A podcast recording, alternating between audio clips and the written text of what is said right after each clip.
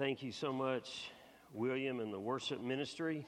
If you have your copy of God's Word, turn with me, if you would, to Revelation chapter 17. If you're a guest of ours, we are journeying through the book of Revelation together, and we're just a few weeks away from the conclusion of that.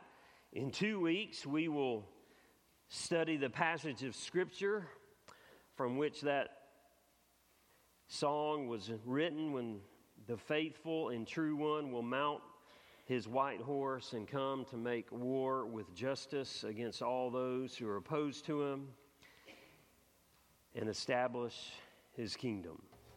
While you're turning there, I just want us to take a moment and just spend a minute or so uh, or some time in prayer uh, for Israel to continue to pray for what all is going on there. I, I did some research this week, brief research, and so if, if you are a, a history buff or knowledgeable in history and I am incorrect in any way, p- please correct me. Uh, I'd love to just talk with you more about it. So I did a little bit of research just to try to better understand what, what is going on in the nation of Israel today. and I found something very, very interesting. The, the term Palestine comes from the Greek word Philistia. So I did, dug a little more, re, did a little more research, dug a little bit deeper, and found that those who identify as Palestinians today are descendants of the Philistine people. And as I came to understand that, I got a better realization of this tension, this animosity that exists between the Hebrew people and the Philistine people. And if you have any familiarity with the Old Testament, you know that throughout the Old Testament there was a constant battle, a constant struggle between those two people groups, the Philistines and the Hebrew people groups.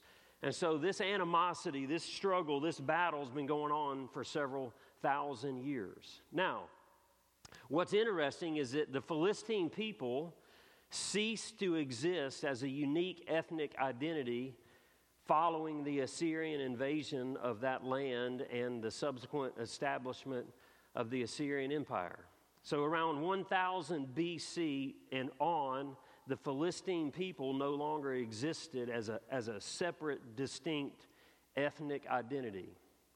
And then you go through the Babylonian Empire, and then the Persian Empire, then the Greek Empire, then the Roman Empire, and then the Ottomans who governed that part of the world through World War I. Uh, they sided with the Axis powers, and when they lost World War I, that land was given to the British under the British mandate. It's a whole big spider web that's convoluted and it's all connected. But he- here's what we need to understand there's a distinction between the Palestinian people and Hamas. Hamas is a brutal, savage, inhumane terrorist organization. Are they made up of Palestinians? Sure. And they're made up of a lot of other Arab peoples. And so you and I need to pray for Israel's victory over Hamas. We need to pray for the Palestinians. There are several thousand Christian Palestinians in Gaza today suffering as a result of this war. And so we need to pray for them. There, there are several thousand Christian Jews suffering. And so we need to pray that Israel uh, would defeat Hamas, this terrorist organization, and we need to pray for the peace in that region. Amen? And so let's just spend a few moments doing that today. Lord Jesus, your word tells us that you are the Prince of Peace. And we understand that individually, that, that until we come to know you as Lord and Savior, that there is this constant insecurity, this constant anxiety, this, this constant enmity between us and our Creator God. But through faith in you, there now we know peace. But Lord God, your word also tells us that until the Prince of Peace comes, that this world will not know geopolitical peace. Nonetheless, Lord, we are praying that you would bring peace to Israel and to the Middle East, Lord. that you would end this war quickly and decisively, and that the savagery and the brutality and the inhumanity of Hamas would be eliminated, and you would bring peace to that region and stability. Lord God, we understand that the Hebrew people are your people and that you still have a, a plan for their life as a people group. And so, Lord God, we ask and pray that you would intervene in ways that only you can under your mighty hand, and you would work miraculously in this situation and bring this war to a quick end with as minimal loss of life as possible. Lord Jesus, thank you for saving us and redeeming us, and it's in your name we pray. Amen. Thank you so much. Revelation chapter 17. Now, if you're like me, as you read through Revelation, you, you, you probably read it trying to understand, understand the chapters chronologically. That chapter 1 leads to chapter 2, and chapter 2 leads to chapter 3, and so forth. But it doesn't necessarily work that way, and I've tried my best as we have journeyed through it to, to let you know where there's a pause, where this chapter is paralleling this chapter, and it's not I, have tried my best to do that. For example, in chapter 1, verse 19, John was told to write what was, what is, and what will be. Chapter 1 was what was, that was historical at the time of the writing. Chapters 2 and 3 were current events at the time of the writing, the seven churches that literally uh, that, that existed that were literal, real churches. And then beginning in chapter 4 through chapter 22, it's what will be, it's things coming.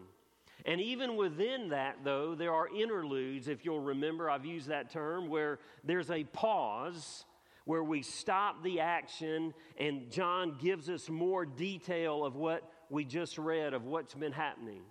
Well, chapters 17, 18, and 19, well, particularly chapters 17 and 18, are again an, an interlude there. The chronological order of Revelation is suspended, and what we find in these two chapters is more detail from what we read in chapter 16 in the seven bowl judgments. And so, chapter 17 and 18 are happening as chapter 16 is unfolding, okay? And for these two chapters, the scene shifts from God's judgments, which we looked at in chapters 6 through 9 and then chapter 16 to the target of those judgments, the kingdom of Antichrist and all those who are a part of it. Particularly, verse 8 says, All those whose names are not written in the book of life from the foundation of the world. Chapter 17 will describe Christ's judgment of Antichrist religious system. Chapter 18 will describe Christ's judgment of Antichrist's political and economic system, okay? And, and kind of the, the, the, the subject of these two chapters is this idea of Babylon. Now, let me give you a little bit of history of Babylon. Throughout world history, the city of Babylon had been a center of false religion. The city was abandoned in about 1000 AD, okay? But prior to that, it had been the center of false religion. And in the end, here's what we understand false, will, false religion will find its way back to its roots, okay? The devil who deceived the world at Babel, launching false religion all over the earth, will deceive the world again. And he will do so with this final one world false religion. And it's depicted as a prostitute in this chapter. And that's the subject of chapter 17 and 18. Now, every era of human history has featured a quote unquote Babylon, a, a religious, a political, and an economic system or ideology that has sought to win the approval of the world, that has sought to control the people of the world. And in this morning's text, chapter 17, we're going to get a better understanding of, of Babylon, of, of who this is, this notorious prostitute of false religion.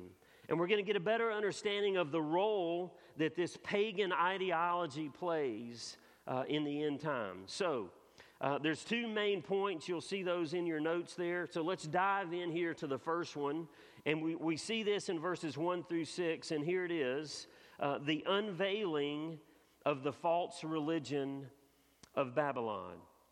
The unveiling of the false religion of Babylon. So let's read these verses together, and then we'll kind of take a look at it. Then one of the seven angels who had the seven bowls came and spoke with me. Come, I will show you the judgment of the notorious prostitute who is seated on many waters. The kings of the earth committed sexual immorality with her, and those who live on the earth became drunk on the wine of her sexual immorality. Then he carried me away in the spirit to a wilderness. I saw a woman sitting on a scarlet beast that was covered with blasphemous names and had seven heads and ten horns. The woman was dressed in purple and scarlet, adorned with gold, jewels, and pearls. She had a golden cup in her hand filled with everything detestable and with the impurities of her prostitution. On her forehead was written a name, a mystery Babylon the Great, the mother of prostitutes and of the detestable things of the earth. Then I saw that the woman was drunk with the blood of the saints and with the blood of the witnesses to Jesus. When I saw her, I was greatly astonished. And so, verse 1 tells us John was invited to see what God will do with, with Antichrist worldwide, false, pagan, idolatrous religious system. Now, interestingly, in this chapter, in all of chapter 17, four times this woman is called a prostitute. And her sin is called sexual immorality. Now, the, the term prostitute or harlot, depending on your English translation, does not reference a, a literal prostitute. And nor does the term sexual immorality reference literal, the literal act of sexual immorality. The, the term prostitute is a metaphor. John uses it here as a metaphor for false religion, idolatry, and religious apostasy. And the term sexual immorality is also used as a metaphor, and it's used as a metaphor for the world's acceptance and intimate involvement with the pagan ideology of this world system that we live in. Now, we see evidence of this. We see evidence of this, this intimate involvement, this acceptance of this, this pagan ideology in Romans chapter 1 in verse 32. Paul, in chapter 1, Paul, Paul, chapter 1 of Romans, Paul describes this journey from sin to idolatry to depravity. And in verse 32, he says this listen carefully. Although they know God's just sentence, that those who practice such things deserve to die, they not only do them, listen, listen carefully, but even applaud others who practice them. And that is the language that John is describing for us. He's describing for us a scene in which you and I celebrate sin, in, in which you and I are enamored with sin, where we condone sin, where we are no longer ashamed of sin. That's the idea of being drunk with the, on the wine of her sexual immorality. And then John describes for us this woman, th- th- this prostitute, this ideology that is leading the world into this gross spiritual immorality. And, and look closely at what he says to us. In ver- verse 4, he says she is dressed in expensive clothing. She's also wearing gold and other jewels and pearls. In verse 4 and verse 6, she's holding a golden cup in her hand and she's drunk with the blood of the saints and with the blood of the witnesses to Jesus. This is an attractive ideology, it's an attractive system. It, it garners our attention, it, it, it makes us turn, take a double take when we see it. You and I also need to be reminded that this world system, this world that we live in, that where we're foreigners, we're outsiders, we're pilgrims, has never been and will never side with the people of God. No matter how much effort we put into it, this world will never side with the people of God. This world system will continue to persecute the church of Jesus Christ. In verses 1, we see that she is seated on, in verse 1, we see that she is seated on many waters. And then verse 15 explains to us that this phrase, many waters, references peoples, multitudes, nations, and languages.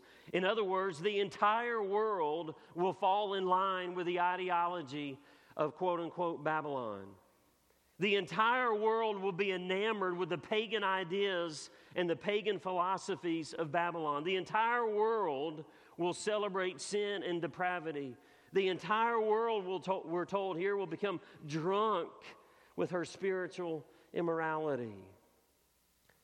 Verse 3 tells us that she's seated on a scarlet beast covered with blasphemous names and with seven heads and, and ten horns. Now, you and I know and understand the beast is Antichrist. And Antichrist supports and undergirds this false religious system of the world. Now, why, did, why the color scarlet? Why did John even include scarlet? Why not just say sitting on the beast? Well, in Scripture, the color scarlet is associated first with luxury, splendor, and royalty. But secondly, it's also closely associated with sin.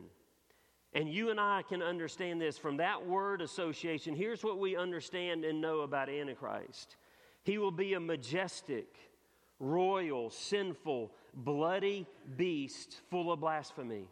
He will be attractive and charismatic and seductive, and the world will literally fall in line with what he is espousing.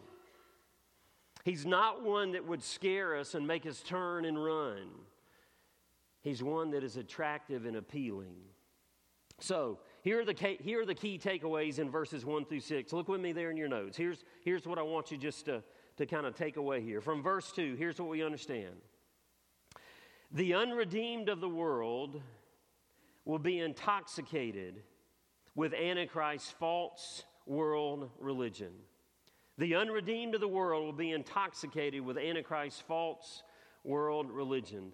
And here's the second thing from verse 6 false religion has been and will continue to be an enemy and a murderer of God's people. His has been and will continue to be an enemy and murderer of God's people. That's verses 1 through 6. Now, look with me beginning in verse 7. Let's read through verse 18 and then we'll kind of dive into that uh, as we finish our time up together. Then the angel said to me, Why are you astonished? I will explain to you the mystery of the woman and of the beast with the seven heads and the ten horns that carries her. The beast that you saw was and is not, is about to come up from the abyss and go to destruction. Those who live on the earth, whose names have not been written in the book of life from the foundation of the world, will be astonished when they see the beast that was and is not and is to come. This calls for a mind that has wisdom. The seven heads are seven mountains on which the woman is seated. They are also seven kings. Five have fallen, one is, the other has not yet come, and when he comes, he must remain for only a little while. The beast that was and is not is itself an eighth king, but it belongs to the seven and is going to destruction. The ten horns you saw are ten kings who have not yet received a kingdom, but they will receive authority as kings with the beast for one hour. These have one purpose, and they give their power and authority to the beast. These will make war against the Lamb, but the Lamb will conquer them because he is Lord of lords and King of kings. Those with him are called, chosen, and faithful. He also said to me, The waters you saw, where the prostitute was seated, are peoples, multitudes, nations, and languages. The ten horns you saw and the beast will hate the prostitute. They will make her desolate and naked, devour her flesh, and burn her up with, burn her up with fire. For God has put it in their hearts to carry out his plan by having one purpose and to give their kingdom to the beast until the words of God are fulfilled. Verse 18. And the woman you saw is the great city that has royal power over the kings of the earth. And so in these verses, the angel takes a few, it takes some time to explain to, to John in further detail what he saw in verses 1 through 6. Now, look with me at verse 18 first. It is generally agreed that a, that a rebuilt city of Babylon will be closely identified with Antichrist's world empire. Now, historic Babylon is located in a, in a very strategic place. It is at the crossroads of Asia, Europe, and Africa. Its location is near the world's richest oil fields and has virtually unlimited water supply. It's situated right between the Tigris and the Euphrates rivers. It's in the middle of modern day Iraq. Here's what we understand about the history of Babylon it was founded by a man named Nimrod. Remember Nimrod from Genesis chapter 10? The name Babel, by which it is historically known, means the gate of little g God, the gate of God. And it was in Babel or at Babel where that famous tower was built. Remember? It was an idolatrous attempt by man to defy God, to, to, to outdo God, to one up God, to work our way into the heavenly places. You see, from the very beginning of Nimrod's city, this, this anti God, uh, quote unquote, Babylonian influence has corrupted every generation of humanity. Babylon is, is the great prostitute. But notice what else we read there. She's also the mother of prostitutes. In other words, the influence of the Babylonian system has, in one way or another, given birth to every false religion in the world. Let, let me explain. In Genesis chapter 11, as man had come together to build this Tower of Babel and to, de- to de- defy God, to try to one up God, what, what did God do? God confused their language so that they could no longer build this tower, and He sent them away to the every corner of the earth. And as a result, this anti God influence of Babylon spread through the entire world. Today, listen to this. this I found this fascinating. Today, there, there are, it's estimated that there are a little over 4,000, 4,000 religions in the world. 4,000 faith systems in the world. Now, most of those are a variant of one, eh, of one kind or another of the 12 major religions. Let me just remind you of what those are Baha'i, Buddhism, Confucianism, Hinduism, Islam, Jainism, Judaism, Shinto, Sikhism, Taoism, Zoroastrianism, and finally, Christianity. It's not an exaggeration to say that every single false religion the world has finds its roots in Babylon. That's why this language is so prominent in the book of Revelation. In verses 9 through 10, we're told that these seven kings represent seven world empires. We've talked about this previously. We're told there that five have fallen. That is in reference to the Egyptian, the Assyrian, the Babylonian, the Persian, and the Greek Empire. We're told that one is. At the time of the writing, the Roman Empire was still in existence. And then the other is not yet come. That is a reference to Antichrist's final world empire. And that is the direction this world is headed today. Verse 12 tells us that the ten horns represent 10 kings. These 10 kings ally together and they relinquish their authority to Antichrist. And as a result, that allows him to rise to power and establish his kingdom. Now, we're told in verse 10 that his kingdom will only last a little while. It's a short lived kingdom, but it's a mighty kingdom. You see, Antichrist will unite and he will unify the world around a, a one world government and it'll, it'll, it'll usher in a time of world peace. Listen, Antichrist is the individual, the world. He's the leader of the world. This troubled world has been seeking for thousands of years. Somebody who's going to come to power and bring us all together, and together we'll just sit around and sing kumbaya. It's what the world's looking for. The problem is, world peace won't last. We, we looked at that with the first seal. After three and a half years, the Antichrist will begin to persecute the church of Christ as well as the nation of Israel in ways never experienced before. The fifth seal teaches us that the martyrdom of those Christians during the time of the tribulation will be unlike anything the church has ever experienced. You see, the Antichrist will become the world's dictator. He will also be the world's object of worship and adoration. We see here that the agenda of Antichrist and these ten, ten, kings who serve him, what does it say here? Will be to wage war against the Lamb of God, the Lord Jesus Christ, and all who follow him. Now, notice carefully what we read in verse 14. John tells us and reminds us that the Lamb of God will overcome him. That the Lamb of God wins. Amen? We'll study in just a few weeks in chapter 19. we we are going to see it in a minute, but we're going to study it in greater detail. This battle will be a slaughter. Christ will destroy the opposing forces of Satan that gather against him when he comes on that white horse. He will easily defeat the greatest armed force ever assembled when he returns with his followers and his holy angels. Listen carefully first from Second Thessalonians chapter 1 beginning in verse 7. L- listen to the language that Paul uses to describe that moment. He says, This will take place at the revelation of the Lord Jesus from heaven with his powerful angels when he takes vengeance with flaming fire on those who don't know God and on those who don't obey the gospel of our Lord Jesus.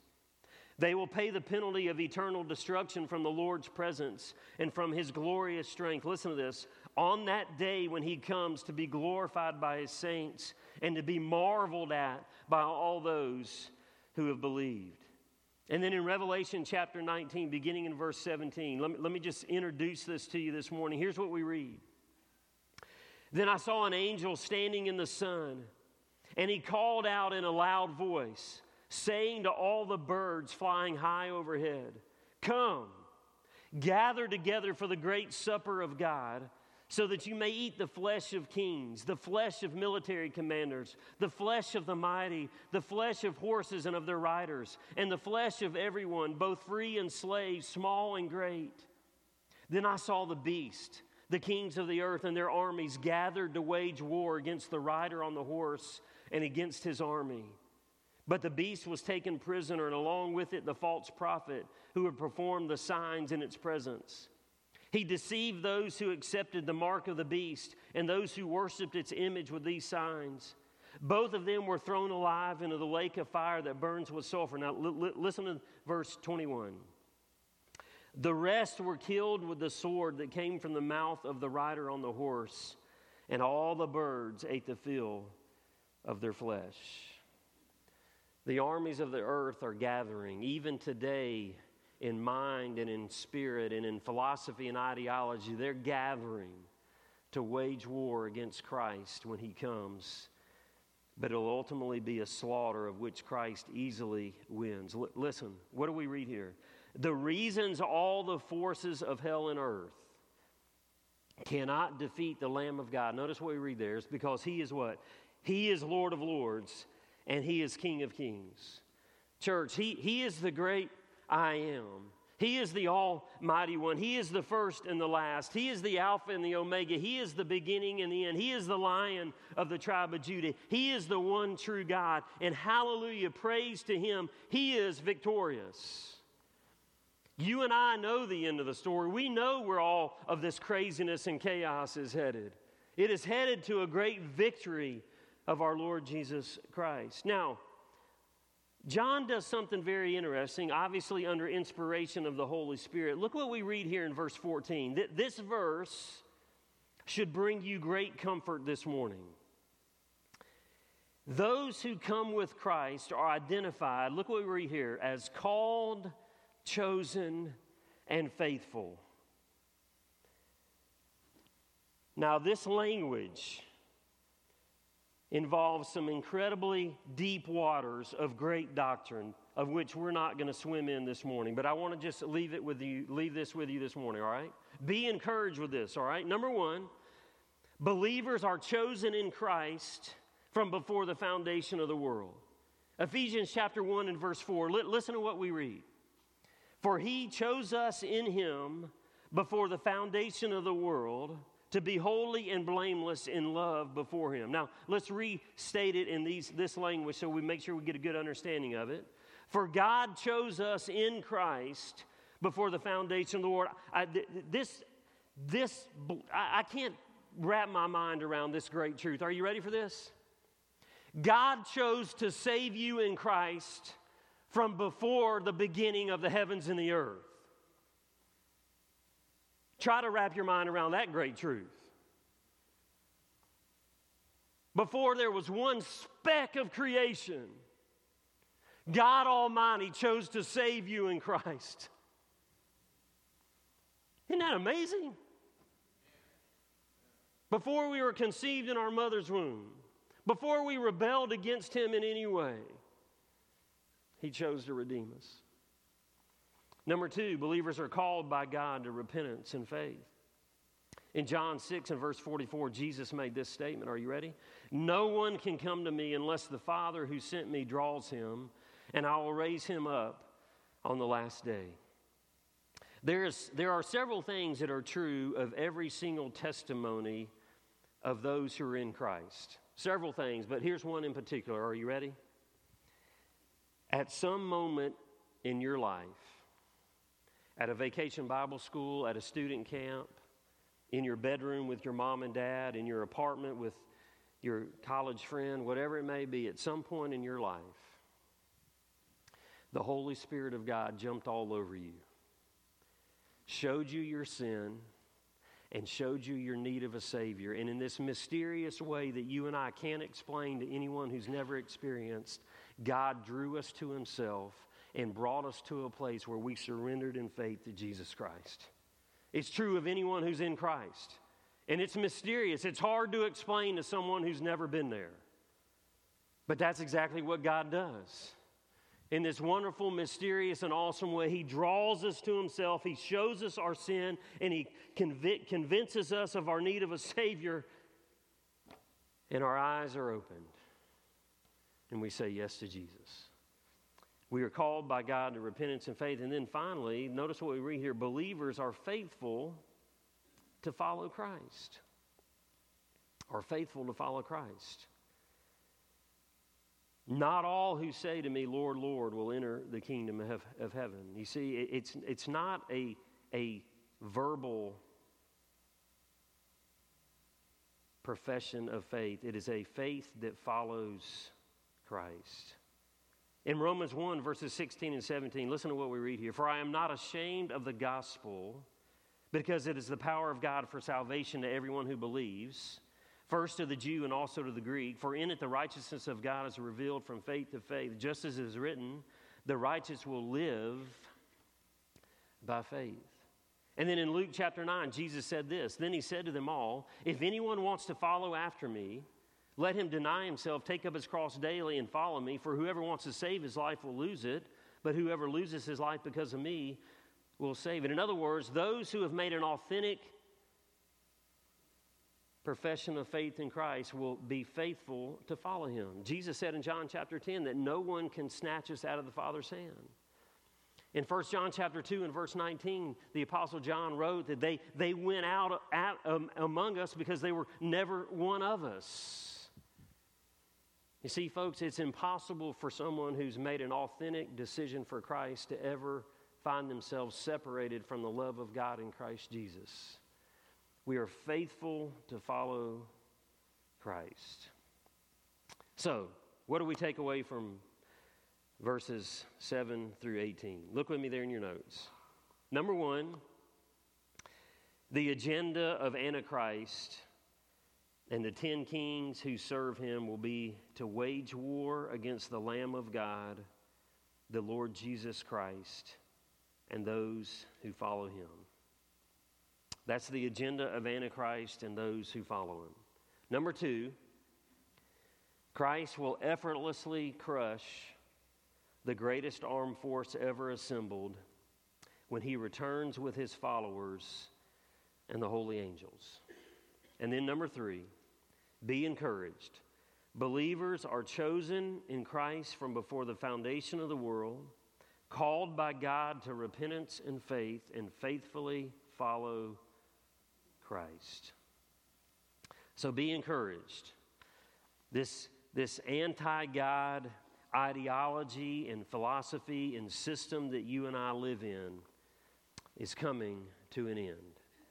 And it's coming to an end shortly and soon. Let's pray. Father God, thank you for the opportunity again to sing your praises today, to gather as the body of Christ, to, to, to, to celebrate you together today.